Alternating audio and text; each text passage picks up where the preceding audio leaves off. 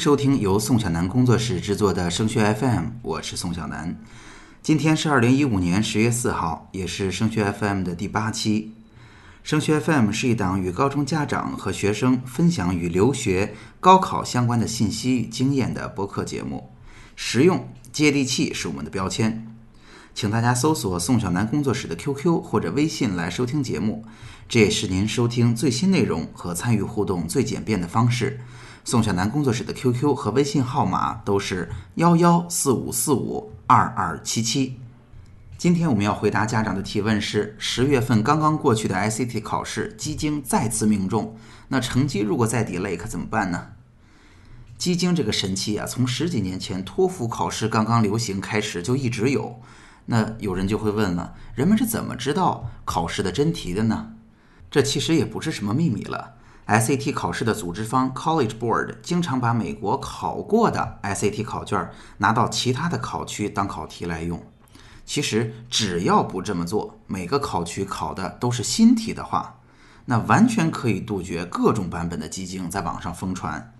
但是为什么不去这么做呢？原因也很简单，这都是钱惹的祸。College Board 毕竟是一个非盈利的机构，开发一套全新的套题，其实费用还是相当昂贵的。我们这次考试到底会不会成绩 delay 呢？嗯，我觉得以经验来判断，相当可能。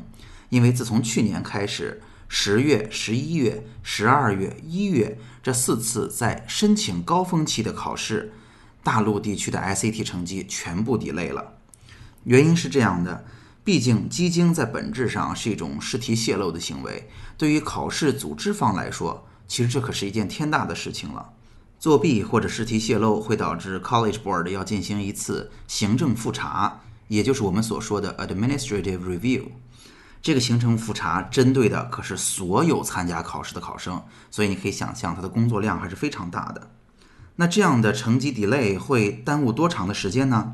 从以往的经验来判断，大陆考生拿到成绩会延误四到五个星期。由于第一所学校 JIT 在十月十五号就截止了。所以，ICT 成绩的延期对于早期申请 EAED 的影响还是非常的大的。在这期间，我们完全无从知道成绩吗？其实话也不能这么说，因为从官方公布的 range，这是我们成绩所属的范围，我们也能够猜出个大概。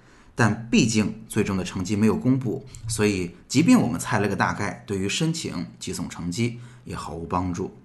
那最后重点来了，我们应该如何应对呢？鉴于这次考试跟去年的情况非常相似，所以成绩 delay 的可能性还是非常大的。所以我建议大家一颗红心，两手准备。毕竟按照往年的经验，College Board 不会帮我们与学校取得任何的联系来解释这件事情。所以对于 EAED 的申请而言，已经有 SAT 成绩的同学可以先拿已经有的 SAT 成绩来申请。并且记得用邮件的形式跟学校确认，我们之后会补寄成绩。那对于没有 SAT 成绩的同学来讲，可能影响更大一些，选校可能都要做一些调整了。毕竟四到五周可不是很短的时间，等成绩出来送到，可能有些学校的审核我们都已经耽误了。在这儿要补充一句的是，我们所说的成绩延期公布，仅仅涉及 SAT 一，并不涉及 SAT 二。重基金是件开心的事，但毕竟可能会引发成绩延期公布，所以让我们早早行动起来，做好准备吧。您可以通过 QQ 或者微信与我们取得联系，在 QQ 和微信，宋小南工作室的号码都是幺幺四五四五二二七七，在这儿您可以第一时间收听升学 FM 最新的内容，也可以向宋老师寻求个性化的咨询帮助。升学 FM。让我们在孩子深情的路上相互陪伴。我们下期见。